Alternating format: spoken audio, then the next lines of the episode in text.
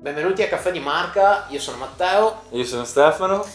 il podcast di Liquid Diamond. Oggi abbiamo con noi Stefano, il copywriter ufficiale, ufficiale di Liquid Diamond. l'ufficiale gentiluomo copywriter di Liquid Diamond, Gentiluomo soprattutto. che oggi ci racconterà dei viaggi che ha fatto con la DeLorean. Dei viaggi che ho fatto con la DeLorean. Sì, io, Samuel e il resto del team di Liquid Diamond eh, siamo partiti, siamo tornati indietro nel tempo per eh, riscoprire eh, quelli che erano i nostri, i nostri valori, che forse ci fanno assomigliare di più alle persone, Ai costruttori di un tempo. ai costruttori di un tempo. Difatti, giusto per riallacciare il discorso, noi abbiamo fatto già una puntata assieme a te sulla carta dei valori di Liquid Diamond, Sì. dove tu che l'hai scritta hai utilizzato la metafora del- della figura del costruttore con, il- con degli esempi storici.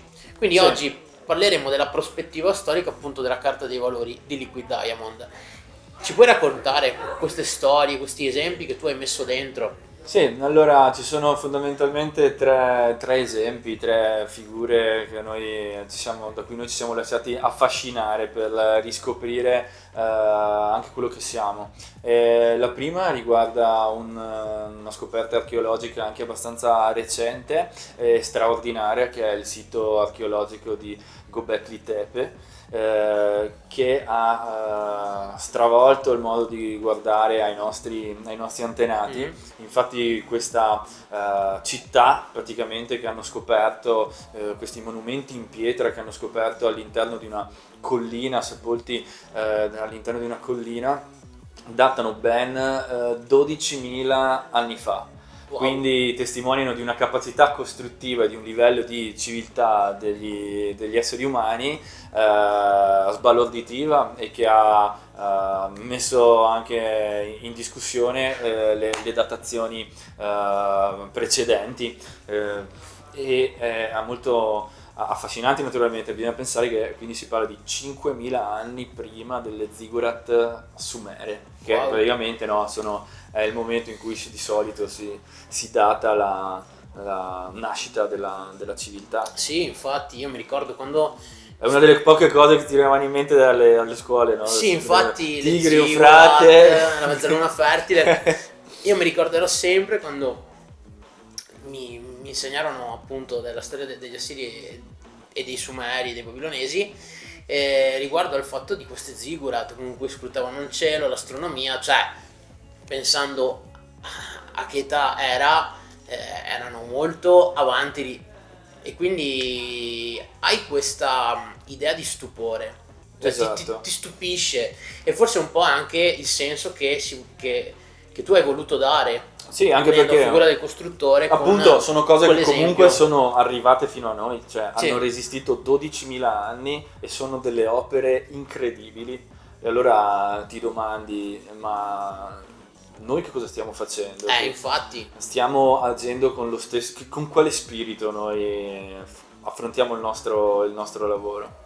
E quindi eh, provando a pensare a quello che facevano un tempo, sì, Sì, secondo, sì, secondo me molto- sono molto utili, nel senso rapportando l'esempio storico ai valori, perché non è che devi fare le ziggurat, però comunque ti fa dire, ok, io devo fare qualcosa di, di costruttivo, di propositivo per, lo- per dare un senso alla mia vita. Poi magari se lo ricorderanno in quattro, però intanto c'è stato. Sì, sì, esatto, il punto è sempre il tuo approccio nel fare le cose, no? E poi nel fare cose che, eh, nonostante nel nostro caso poi si parli di cose abbastanza intangibili, Mm. valori, comunicazione, marketing, eh, vuoi fare qualcosa che rimanga nel tempo? Sì. Che rimane- qualcosa che rimane nel tempo, nel nostro, nel nostro caso, significa fare qualcosa anche che ha, che ha un valore, che funziona se, se rimane lì, mm, se un'azienda continua ad utilizzarlo nel tempo. Sì, infatti abbiamo delle aziende anche qui in Veneto che ormai hanno proprio una loro storia e sono delle vere imprese. Sì, solamente imprese in senso aziendale, ma impresa proprio a livello So- umano. soprattutto quando questa storia la provano a, a raccontare, quindi la riscoprono e ne fanno, ne fanno un vero e proprio tesoro mentre invece quando un'azienda magari è anche storica ma eh, non, eh, non, bada a questo tipo di, di, questioni, diciamo svaluta, sottovaluta la sua stessa sì. storia e non eh, come un so, un tesoro che rimane ancora sepolto, aspetta di essere scoperto. Sì, è come, è come tipo quella storia che mi hanno raccontato di questa f- famiglia che aveva, viveva in condizioni modeste, a un certo punto scopre che nella soffitta c'è un vecchio quadro, ok? Di mi pare Van Gogh.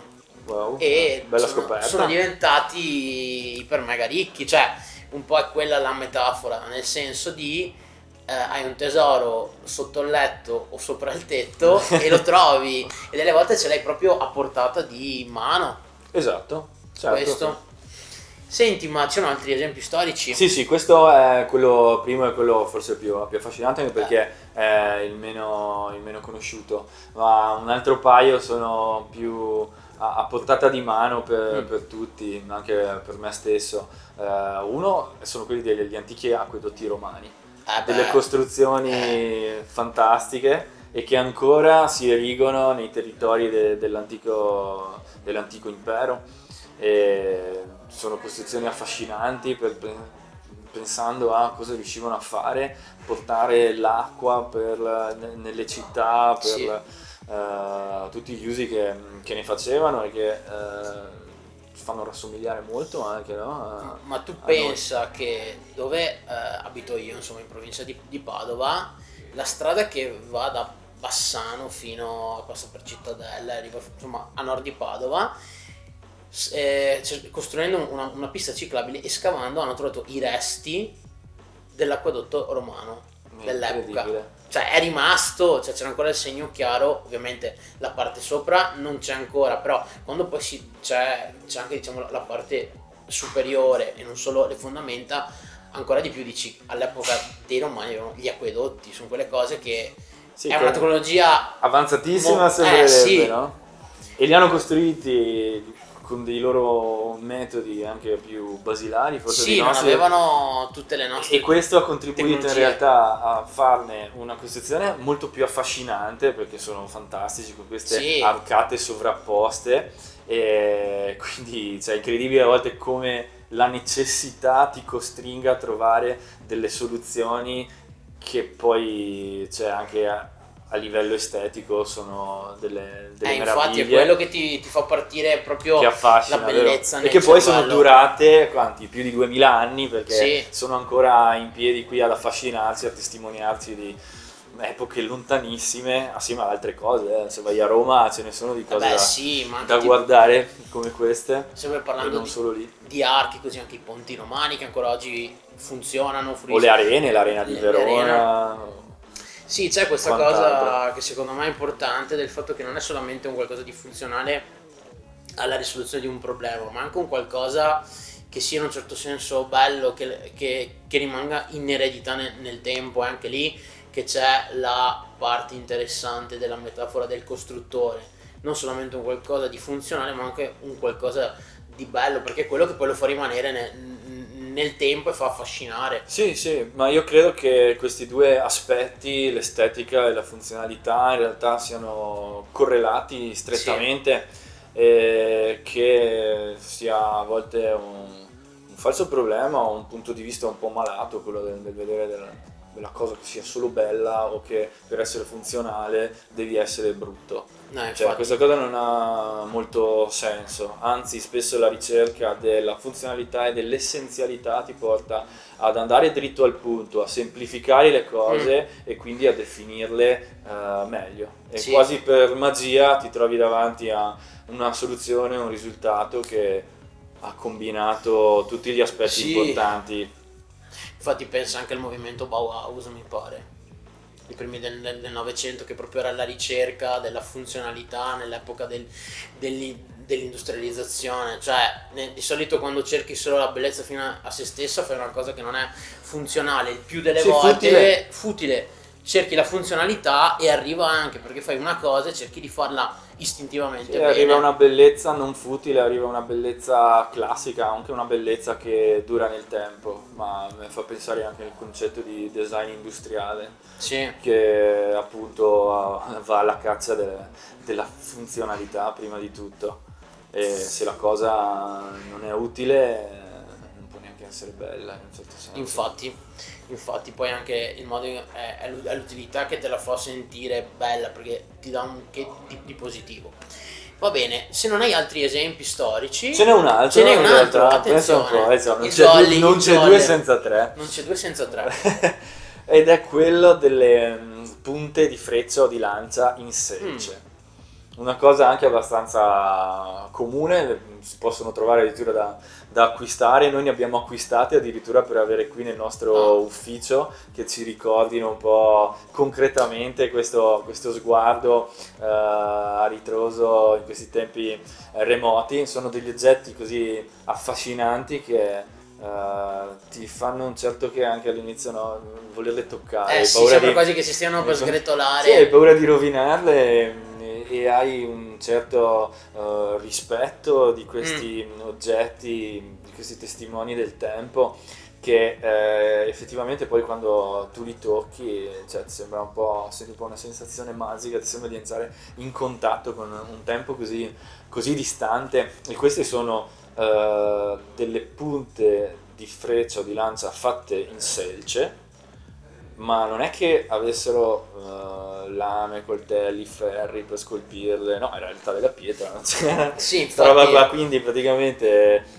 come le scolpivano con altre, con altre pietre, togliendo Sì. piccole parti, piccole schegge Roccia e riuscendole a ottenere, roccia contro roccia, riuscendo a ottenere una punta affilatissima che era addirittura efficace per andare a caccia, a sì, caccia. hai capito. E tutto Vero. questo è rimasto nel tempo, ancora oggi E lo questo- possiamo vedere. questo Ritorniamo arrivato qua. Su, su, su rimanere sempre stupiti del, del rapporto tempo e quello che poi ancora oggi abbiamo fra le mani. Sì, sì, perché poi, guarda, in realtà il rapporto è anche molto più vicino di quello che può sembrare. Mm. Perché alla fine, voglio dire, questi erano delle specie di artigiani, degli Sì. artigiani incredibili con dei mezzi minimi. E noi ci ritroviamo a lavorare oggi spesso con imprese produttive, imprese che hanno anche loro delle capacità eh, veramente incredibili e che quindi rassomigliano in un certo senso a, queste- a questi antichi antinati. E dall'altra parte però ehm, a volte lo spirito con cui si, si costruisce, quello che si costruisce, non è forse lo stesso, non c'è la stessa eh, forza, la stessa eh, voglia di eh, costruire, di lottare contro avversità che, eh, che il tempo, che i tuoi tempi ti, ti mettono di fronte. E spesso infatti eh, in certe aziende, ma noi stessi, eh, si tende a, a perdersi in eh, piccole inezie, in un bicchiere d'acqua, come si dice, eh, senza dare valore poi a quella grandissima capacità che, che hai di costruire cose che rimangano nel tempo, siano esse cose fisiche o immateriali, come può essere eh, il marketing, la comunicazione, le storie delle aziende che noi raccontiamo attraverso il nostro lavoro. Infatti la carta dei valori serve proprio a questo, per rinforzare questo credo, questa mm, missione, mission, questa Sì. visione. La carta dei valori pone dei pilastri basilari, ok, su cui costruire eh, sì, la base di, eh, del proprio lavoro, qualcosa che sia anche prima del, eh, del fare, qualcosa che tenga coeso un gruppo, Unito. che lo faccia remare tutti nella stessa direzione, perché, perché la vedono nella stessa, mh, nello stesso modo su questioni essenziali per trovarsi tutti alla stessa ogni giorno ed affrontare le giornate sempre con eh, la, il la- focus giusto, sì, la, con l'attenzione, l'attenzione con giusta, giusta. esatto, senza abbandonarsi all'inerzia del che tempo, dicevamo. sempre operante. Va bene, grazie mille Stefano per questa seconda puntata sulla Niente, carta Grazie a te. dei valori. E noi torneremo per l'ultima puntata. Intanto vi salutiamo. Questo è Caffè di Marca, il podcast di Liquid Diamond. Io sono Matteo. Stefano. Alla prossima puntata. Ciao. Ciao.